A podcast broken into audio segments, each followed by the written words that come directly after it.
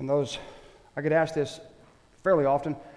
We always try and put the recordings um, of the messages and most of the time the services on fbcdan.com. So if there's ever a message, especially in a series that you missed and you want to go back and listen to, it is there. For those of you that do podcasts, it also goes out to Apple and Google Podcasts. So we try to get it out there. Try to by Monday. Most of the time by Tuesday, it's, it's up and ready, and, and you can hear those things there. So we've been in a series, like I said, for, for going on for three weeks now today. We're going to finish it up today, and uh, we're just looking at this, this crazy time that we live in twisted truths. The antidote to myths, conspiracy theories, and misinformation will be in two different places today Numbers 23 and Ephesians 4. We'll get there at different times. But Proverbs 18:2 has been kind of our, our theme verse for this series. Uh, a fool does not delight in understanding, but only wants to show off his opinions. We don't want to be a fool that only pops off about things half heartedly or things that we just don't even really know about. Uh, we want to be wise, godly wisdom, not just worldly wisdom. The first week we looked, our, our, kind of our base verse was preach the word, be prepared in season and out of season, correct, rebuke, and encourage with great patience and careful instruction. But you keep your head in all situations, endure hardship, do the work of an evangelist, charge all the duties of your ministry. So we really looked at that first week, that there's a lot of things out there that are considered scripture that aren't scripture, and that we need to take the word of God very seriously, as seriously as we can take it. The, the word of God is life. And then the next week, last week, we looked at uh, several verses, but we kind of came on. Remind them of these things and charge them before God not to fight about words. This is useless and leads to the ruin of those who listen. But like Awanas has taught many of us throughout our lives, be diligent to present yourself to God as one approved, a worker who doesn't need to be ashamed, correctly teaching the word of truth. So we looked at last week that, that Words matter, but words, silly words, trivial things aren't the things that we should focus on. That we should, that we should speak truth, that we should stand up for truth, that the content of our conversations really matters and really can make a difference. But at the same time, things that aren't important shouldn't be the most important things. The most important things should be the most important things. And the most important thing for you and for me and for all mankind is the gospel truth that God loves you has died for you to forgive you of your sins and give you the gift of eternal life. And He's done that for me and you and everyone who has ever known Him. He has just wanted faith in Him, trust, hope, love of Him. That's what He has wanted from the get go. And the reason He wants that is because He's the creator of all things and He deserves it. And He deserves that and a whole lot more. So we're kind of finishing up all of that today. Uh, the, I, have mentioned this a couple times. I haven't really talked about it. The thing that worries me, the, one of the reasons I wanted to kind of get into this scripturally was because of the, the thing out there, they, they call it now confirmation bias. There's a confirmation bias that we have as human beings that if we're not careful, we will, if we think something is true, we will do a really good job. And it's easier now than ever to just go out there and find the things that already confirm what we already think are true. Okay? We've got one thing in this life that's true, and that's the Word of God. And everything else needs to be tested and approved against that. And if, it's, and if it doesn't hold up, then no matter who says it, or what you think, or how you were raised, or where you were raised, or any of that stuff, if it doesn't stand up to the test of the Word of God, then it is not truth, and we shouldn't be part of it. Certainly shouldn't be part of spreading it. A couple of, couple of quotes as we get into to finishing up our, our desire for truth today when, you, when, we're, when regard for truth, as Augustine, the former emperor of Rome, when regard for truth has been broken down and even slightly weakened, all things remain doubtful. Just talking about the importance of truth, that type of thing. Abraham Lincoln, one of the greatest, if not the greatest president we ever had, no man has a good enough memory to make a successful liar. It's difficult to lie all the time and keep up with it. You know, the, the old saying is, I sleep well because I've got a clear conscience, right? That's not, it's not quite that simple, but sometimes it is. Sometimes it is. Uh, so we want to have truth in our lives. We want to be truth seekers. We want to be truth tellers because that's what God is. And uh, it kind of it reminds me of the story I read this week. Four high school teenage boys. You already know where the story's headed if I start it like that. four high school teenage boys, they, ju- they just didn't really want to go to first period one day.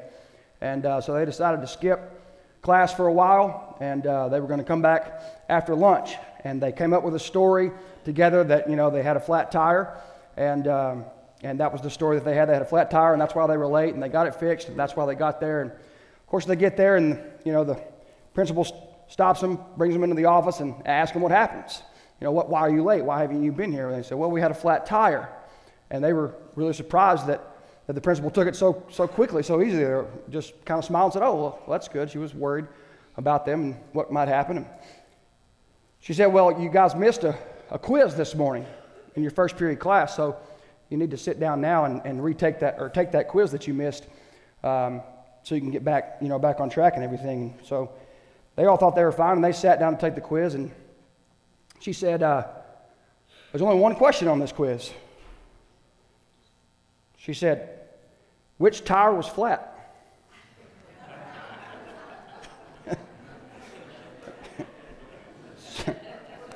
Some of you without a sense of humor may, may not find humor in that, but I think that's hilarious and genius, right? So, my, my teacher friends, my educator students, I'm sorry, you're fixing to hate me for what I'm about to say, but if I'd have thought of this when I was a teacher, I would have done it. So, so on those notes of being wise and being, being sharp and the way to handle things, right? That's almost Solomon like the way you can handle that right there. But I read this the other day. This is a teacher hack for all the educators out there. If you're having difficulty with students being on their phones in class and not paying attention, one, have a little grace, my opinion. Two, if it is actually a problem and causing a problem in the class, ain't no reason to take it away. Just get their phone and wrongly put in their password over and over and over and over. And the more you do that, the longer it locks it up. You can lock it up for eight hours, 24 hours. Now, if you go too far, you might have mom and dad mad at you, but if you just do it for the length of amount of school, then problem solved. So sometimes it's work smarter, not harder, right? All right, I'm digressing now. I'll, I'll get back on track. Why do we need to be here to hear this word today? Because the truth builds up and lies promote destruction. That's, that's kind of the underlying premise of the entire series, and hopefully the point that we drive home today. The truth builds up. It is good. The truth is good. It is good for us. It does good things. It is right. It is correct. It edifies. It builds up. And lies, inevitably and always, without a doubt, they always lead to death and decay and destruction and hurt and the things that we don't want to experience in this life. So hopefully we will look at Scripture and just see some couple of different areas where God speaks that to us. The first place we're going to is Numbers 23. We'll be in Numbers 23. Now, Numbers and the, most of the, well, the entire Pentateuch is about 35. The Pentateuch is the first five books of the, of the Bible. The Law of Moses is another way it's described in Scripture. That's about 1500 BC, about 3,500 years ago. That's not exact, but, but, but there's no reason to know exactly when it was. It was that it's easy to remember 3,500. So it was about 1500 BC. So it's a long time ago, uh, and we're picking up towards the end of, of Numbers, which is a book that gets disregarded, unfortunately, because there's a lot of numbers in there and a lot of ritual and things like that, which really tell you about people uh, when you look at those types of things. But there's a little bit of narrative, and this is one of the narratives in the book of Numbers um, that we're looking at today in, in 23. And it talks about the little bit of backstory as we get into this, because we're not only looking at a couple of verses It's talking about the Moabites. Okay? Now, who are the Moabites? Well, the Moabites were the perennial, annual, and continual thorns in the side of Israel's neck. They were a pain. They were the enemy. They were always one of their problems. Okay? One of the, the neat things, or really, actually, it's not even neat, it's disgusting. One of the disgusting things about the Moabites is how they started right? If you go all the way back to who Moab was, Moab is Lot's son descended from Lot and his daughter, which is weird and gross and disgusting. And the Bible never says explicitly that that's weird, gross, gross and disgusting. But then it goes on to describe the Moabites as paganist, godless, loveless, disgusting human beings and nations for the rest of the time it talks about the Moabites. So it says it, it just doesn't say it directly. So this is who we're dealing with in this, situ- in this area. They're, they're kind of, if, you, if you're looking like at a map of Israel, and Israel's like that little strip by the sea, Moab is kind of right here. It, it, borders up a little bit with the Dead Sea, so you have to go, you go around the Dead Sea to get into the Jordan River. This is right before they're about to cross the Jordan River, soon before it, and actually take the promised land. So you have to go through there to get to where they're trying to go. And so there's, a, there's so much backstory that goes to all of this, but that's just a little bit of it. Um, Moab, Moab has recently lost, where we're picking it up, recently lost most of their lands to Sihon, another nation. They've le- recently lost most of their lands to Sihon, and then Israel has recently defeated Sihon. Okay? So Moab is in a very vulnerable place where we're picking it up today. They're, they're small, their land is small, their people are down, all those types of things. The things that make kings nervous and the things that make kings do crazy things. So King Balak of the Moabites is desperate, and he tries to get a guy who can put a curse on the Israelites before they get there, who can take them out, wipe them out. So he's, he's willing to pay this guy a decent amount of money uh, to be a, a soothsayer, to be, to be wicked, to, to put a curse on the nation of Israel. That's what he is trying to do. And that guy's name is Balaam. Balaam is not sure about this. Now, he's a sorcerer for hire. So it's, it's odd in the story that he even has any trepidation at all about doing this because normally I think a guy like Balaam would just, sure, money, curse, good to go. But for some reason, almost like somebody's in control of creation, I don't know, maybe, he has a little bit of trepidation. He's not going to do it at first. And then finally, he feels like it's okay, even though God's not really his God. He's pagan ish, not a good guy really, but he's kind of described as a good guy in the story. It's one of those classic, like, the classic stories where you, the bad guy's almost the good guy and you're not sure whether you should hate him or like him, that type of thing. And he decides God, he, that the God is allowing him to now do this. Now, many of you know the story. It's a crazy story. So he's finally allowed to go, and then he's riding the donkey to get there, right? To meet King uh, Balak.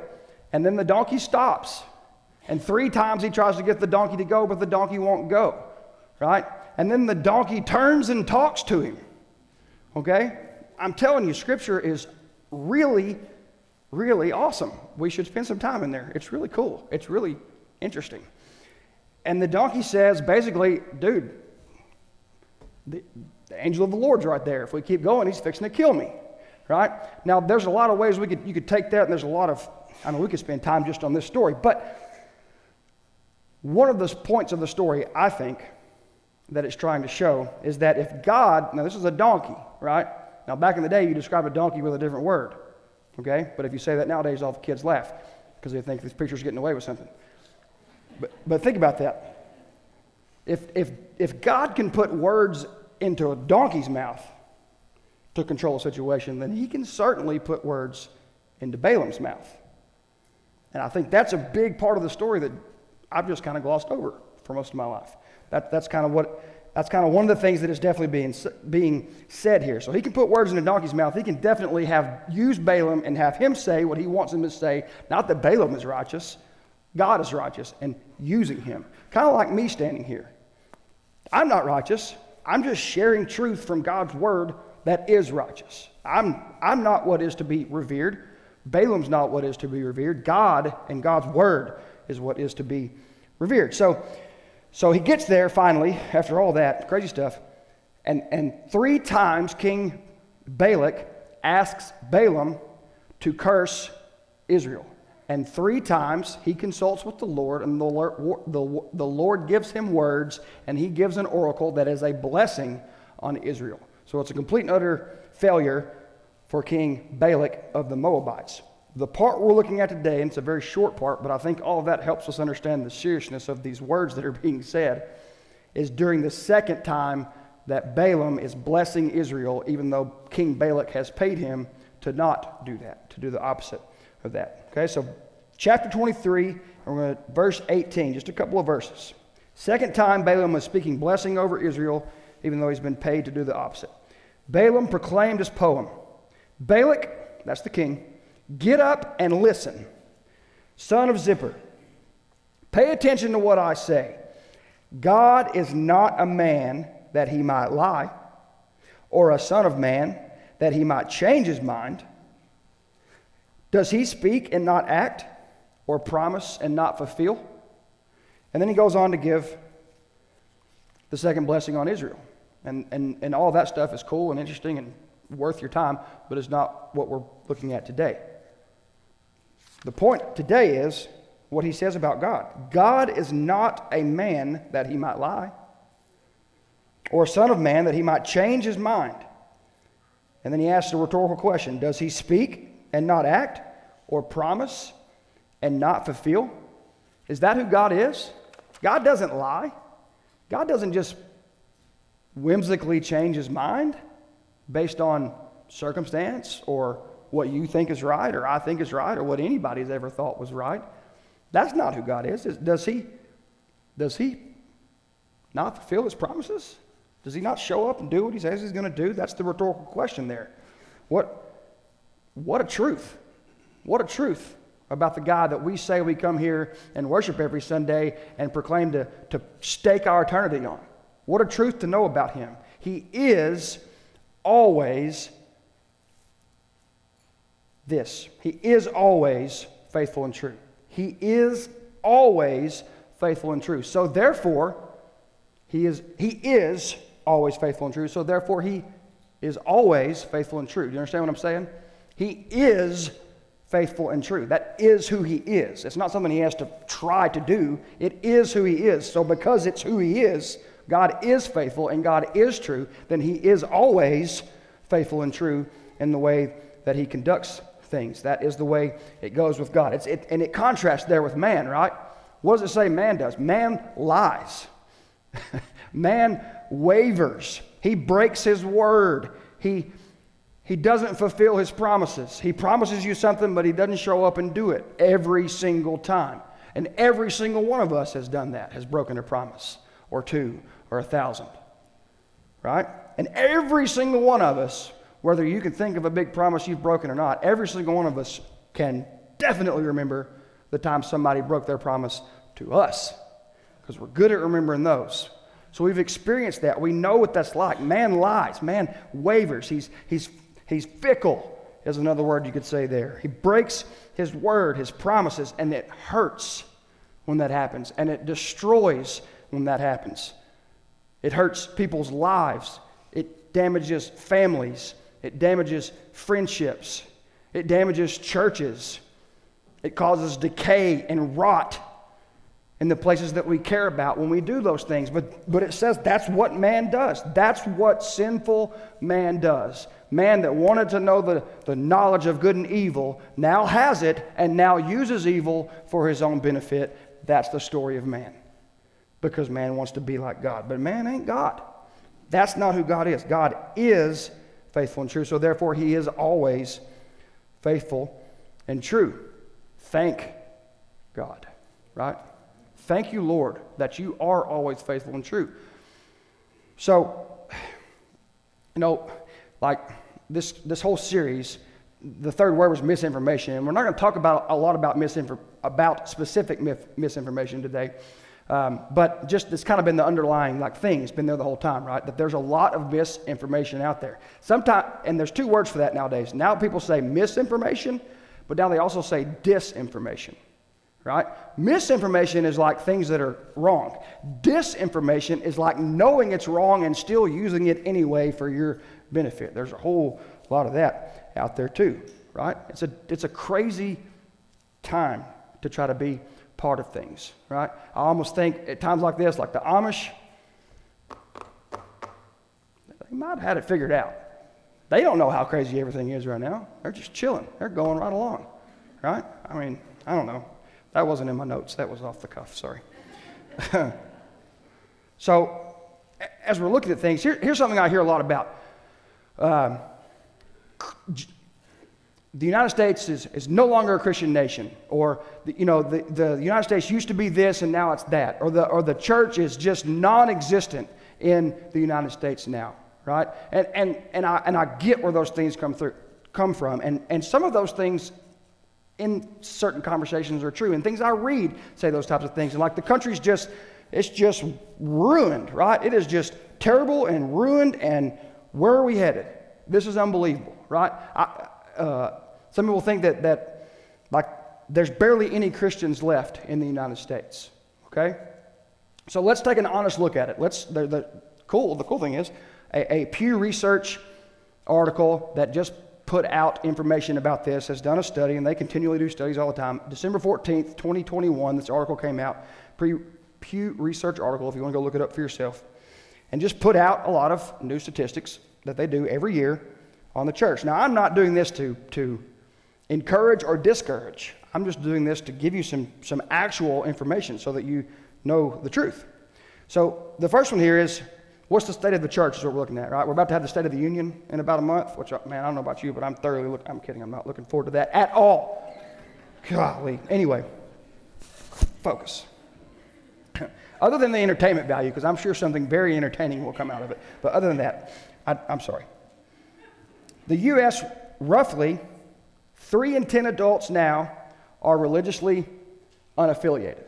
They are religiously unaffiliated. They do not subscribe to any religion. So that, mean, that means they may not have any religion or they may be agnostic or atheist. Okay? That's what that first statistic there is. Uh, it's 29%, about, about 3 in 10. About 3 in 10. Now, you can, I don't know if you can see, but the chart here is from 2007 to 2021. So in 2007, that percentage of, of not, not religious was 16%. And now it's 29%, which means it's gone up a lot, almost doubled. And that is troubling. Okay? But you can see the top line there says that in 2007, now the question was um, Do you consider yourself a Christian? Okay? Pretty vague question. Excuse me. In 2007, 78% of the United States people that were polled said yes. In, in 2021, 63%. So it has gone down, but still 6 in 10 people in the country at least identify themselves as a Christian. If you say, Are you a Christian? to 100 people, statistically, 100 random people, 63 out of those 100 more times than not are going to say that they are a Christian. Now, that doesn't mean they are a Christian, but at least they say they I don't, not at least. I don't want to call, oh, not at least. Eh. Because just saying you're Christian and not being one is, that's awful. But they say that they're a Christian, okay? Ooh, about went down the wrong road there. Next one. Among Protestants, born again or evangelical Christians continue to outnumber non evangelicals. So the question is like, Okay, so if you say yes, you're, you're a Christian, then the next question goes to, well, what do you affiliate yourself with in Christianity? Are you Baptist, Methodist, a lot of different denominations that are considered evangelical, right, or not? Or are you something else, Christianity, which is more than Catholic, but mostly that, that breaks down into Catholic. That's the biggest part of that. Okay? So, born again or evangelical Christians continue to outnumber non evangelicals. So, the majority of people that say they are Christian in this country are Protestants. That's what that's saying, okay? By far. But that number is stayed about the same 58 to 60% in 2007 to 21. Gone up a little bit with white Protestants, and you can't see that actual number, but it's 66. Stayed about the same with black Protestants, okay? But that little chart there that says, uh, yes, I'm a Protestant, but I'm also a born again evangelical and Protestant has gone down from 30% to 24%. So 6% drop for people that say they are Protestant that are also born again evangelical, which to clarify that, what that in a broad sense means that you think you should share the gospel. That's what an evangelical actually is. A lot of other Christian, Christian denominations don't really view Christianity that way. Okay? Now, why is there a drop? I don't know. What has changed a lot in the last 40 years? Quote, the word evangelical has been put side by side with certain political movements. Sometimes correctly, sometimes incorrectly. When I mean incorrectly, not what they're associated with, that the word evangelical is associated with this specific thing or person or political party or things like that. And I think maybe that the fact that the word evangelical and people that call themselves evangelical have put, the, have put politics over the gospel has damaged that a little bit. I could be wrong, and you may be mad at me for saying that, and that's cool. We can still love each other. You can be mad. We'll talk about it, and then we'll move on. What am I saying? I'm saying that maybe the fact that we've hitched our wagons to kings instead of the King of Kings, maybe that's not the best approach for the church, for Christians. Just maybe. Maybe the idea that if we can just get the right guy, the right gal at the top, then everything will be fixed. Maybe that's incorrect. And where do I get that idea from? I don't know. All of Scripture. Israel's entire history, desiring somebody at the top that could fix everything. Did that work? No, it didn't. It didn't work for them. It hasn't worked for the entire history of humanity. And it's not going to work now. If we get the right person in the Oval Office, quote unquote, right person, it's not going to fix everything.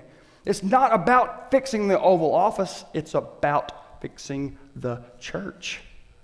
That's what God instituted. Now, He uses government, but what he, what he instituted to reach the nations and to bring the kingdom of God to the world, one thing He instituted His assembled people, the church. That's where it's got to come from. And until we start taking that responsibility seriously, we can forget about fixing America with politics. It's not going to happen. I'm not saying you shouldn't be involved. I'm not saying you shouldn't care. I'm not saying you shouldn't run for office and all of those things, because yes, everything that we do that is a good thing is good in whatever area it is. And so if that's kind of your thing and that's where you're great. But the idea, the myth, the misinformation that if we just get the right political leaders, then America's going to suddenly flip flop and be fixed overnight or whatever that thinking is, is not right. It's wrong. It's incorrect. It's not the truth. Because Scripture shows us that very clearly. We are to worship the King of Kings, not a king or a president or a whatever, not a pastor or anything else. The King of Kings, Jesus, that's it. Moving along. Whew, got a little fired up on that one. When we get into different things about Christians, Four in 10 U.S. adults consider religion very important in their life. Think about the math on that. Okay? Fewer than half of U.S. adults pray daily. 58% in 2007, 45%. When asked that question, do you pray daily? 45% now say no. Okay? Think about the math. A quarter of U.S. adults say they attend religious services at least weekly. So I don't know if you can see that very well.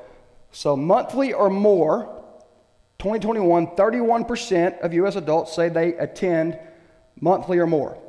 Of that 31%, 25%, so a quarter, say they attend church at least once a week outside of weddings and funerals. That's not considered part. That was part of the question. Not counting weddings and funerals, how often do you go to church? Okay? And then it says a few times a year or less, 68% of U.S. adults in this poll say they go to church a few times a year or less. 68%. Now, I'm not a math major, but I can do some addition and some simple arithmetic. So the first slide said that 63% of the country says it's Christian. 63%. Right? But 4 and 10, 41% consider religion very important in their lives. And 25% go to church at least once a week. Only 31% go monthly or more. 63% say they're Christian. 68% say they go to church a few times a year or less. Less than half of people say they pray daily, but 63% say they are Christian. It's like, probably not. Probably not. I mean, it. I know when you start getting into this stuff, uh, what are you saying? Are you saying that you have to do something to be a. no, I'm not saying you have to do something to be saved. I'm saying if you're saved, that you're going to do something. That's what I'm saying. it's a big difference between those things, right? Eight and ten born again evangelical Protestants pray daily. Hey, right? So the majority of people that say they are Christians in the country are Protestant. And the majority of Protestants, 8 and 10, say they pray daily. Hey, that's good news. So we, we almost have everybody who says that they are part of what we think we are a part of, almost all of them pray daily. Cool. But most of those people that say that they're a Christian, whoever they are, that don't or don't go to church ever, I'm, I'm not saying like God's got a checklist. Oh, he didn't go to church. He didn't go to church. He didn't, oh, he's probably not a Christian anymore. Probably not a Christian anymore. He didn't, he hadn't gone to church in four weeks. That's not what I'm saying. Not what I'm saying. All I'm saying is God gave us an assembled people and told us to assemble. And if you're never doing that, take that how you'd like to take it. Okay. So you get these statistics and you see that, yeah, some things aren't great. Some things are, have gotten better, actually. Okay, and I could break down a lot more of those numbers. Uh, it says there that born again evangelical black Americans, 81% of them pray daily. Born again evangelical white Christians, 63%. So thankfully, those who are black and evangelical are picking up the slack for the church. But okay, I'll, stop now because I'm fixing to, I'm fixing to go to meddling. But I'm just saying, think about it. We get these statistics, and some is good and some is bad, and I, and I know what you're thinking because I'm getting older, and I start thinking these things too sometimes. It's those darn young people. That's who it is. The country's going to the dogs because of those darn young folks. All right? Maybe there's some truth in that, but I do have a little bit of data for you from a Barna study. August 13, 2021, an article on Christianity Today, a Barna study. 70% of the 13 to 18 year olds, teenagers, 13 to 18 year olds were polled. 70% of them identified as Christian, higher than the national average. That's cool, right? And then of those 70%, so you take that group, once they say, Yes, I'm a Christian, then you ask them questions. Of that 70%, 82% of these teenage Christians between the ages of 13 and 18 say that it's important to them to share their faith. Amen again, I agree. 80% have shared their faith at least once in the last year. Mm. How about us non teenagers? We shared our faith in the last year. Ooh, teacher, preacher, you don't go into meddling. a 19 year old in this article, a 19 year old from Dallas, says the big thing is showing somebody what their identity could be through Christ. Everybody is pushing you to be polarized, way over here or way over here. And ultimately, that just pushes you deeper into a sense of not belonging, not having an identity. And, G- and because of that, Gen Z is digging deeper into loneliness. That's what this, this, this young man said. Out of that study, one of the, one of the quotes from it Gen Z Christians, Gen Z is, is the youngsters of now, okay? Millennials aren't the youngsters anymore, for those of you that don't know that. Like we're in church and leading and have businesses and families and all of that. Gen Z is the youngsters of today because, you know, XYZ, Gen X, eh, never mind. Gen Z Christians seem to be hyper considerate conversation partners, according to the report, driven to listen and learn from others, and preferring, this is my favorite quote of the whole article, and preferring to, quote, prove their faith with their actions, not their words. Wow. Sounds to me like some of these teenagers got it figured out. Sounds to me like they're doing what they're supposed to be doing.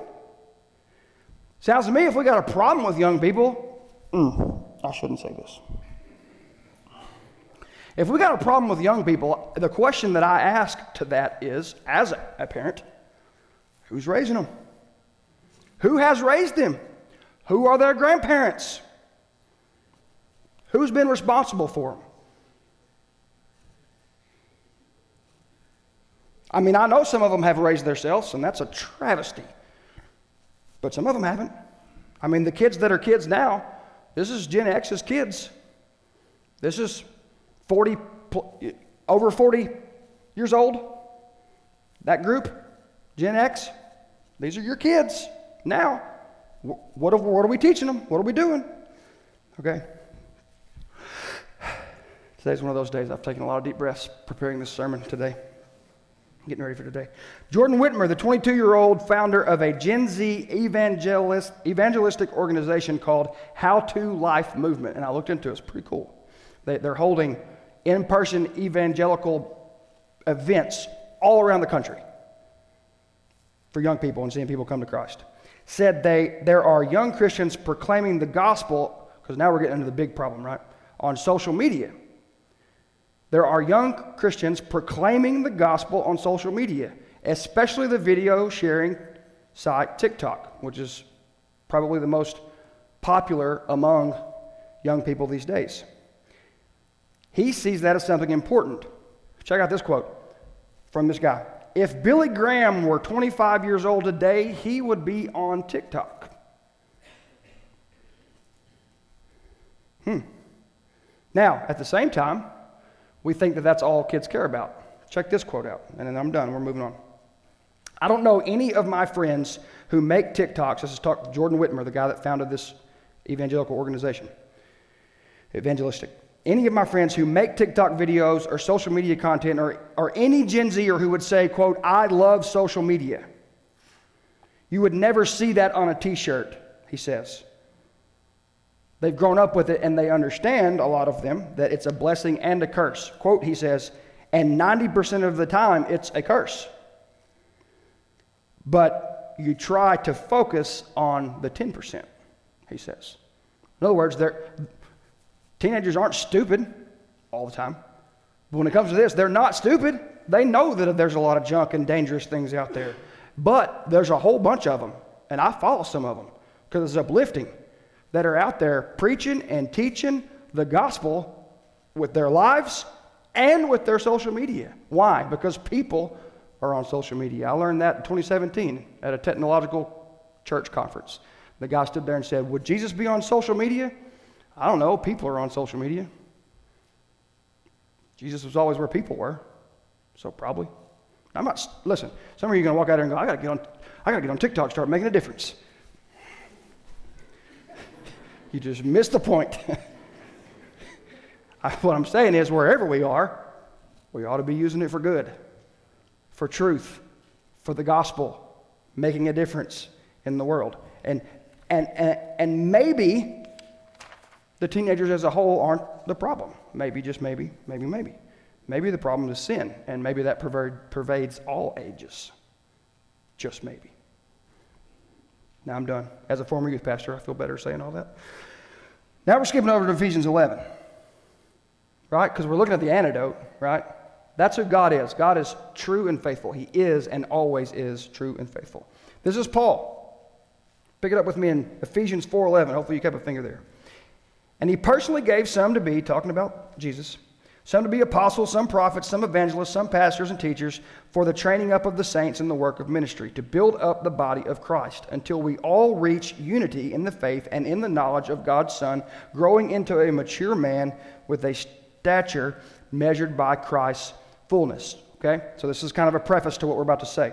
So he says, look, we've got prophets and evangelists and apostles and, and teachers and, and pastors God has given some people to be that so that the entire church can be built up and matured and healthy. And He's making sure you understand that the pastor is not greater than the table server, and the table server is not greater than the pastor, but we all serve different roles. And the whole point of those leading roles is to build up the church so that the church does stuff for Jesus and they become mature in their faith.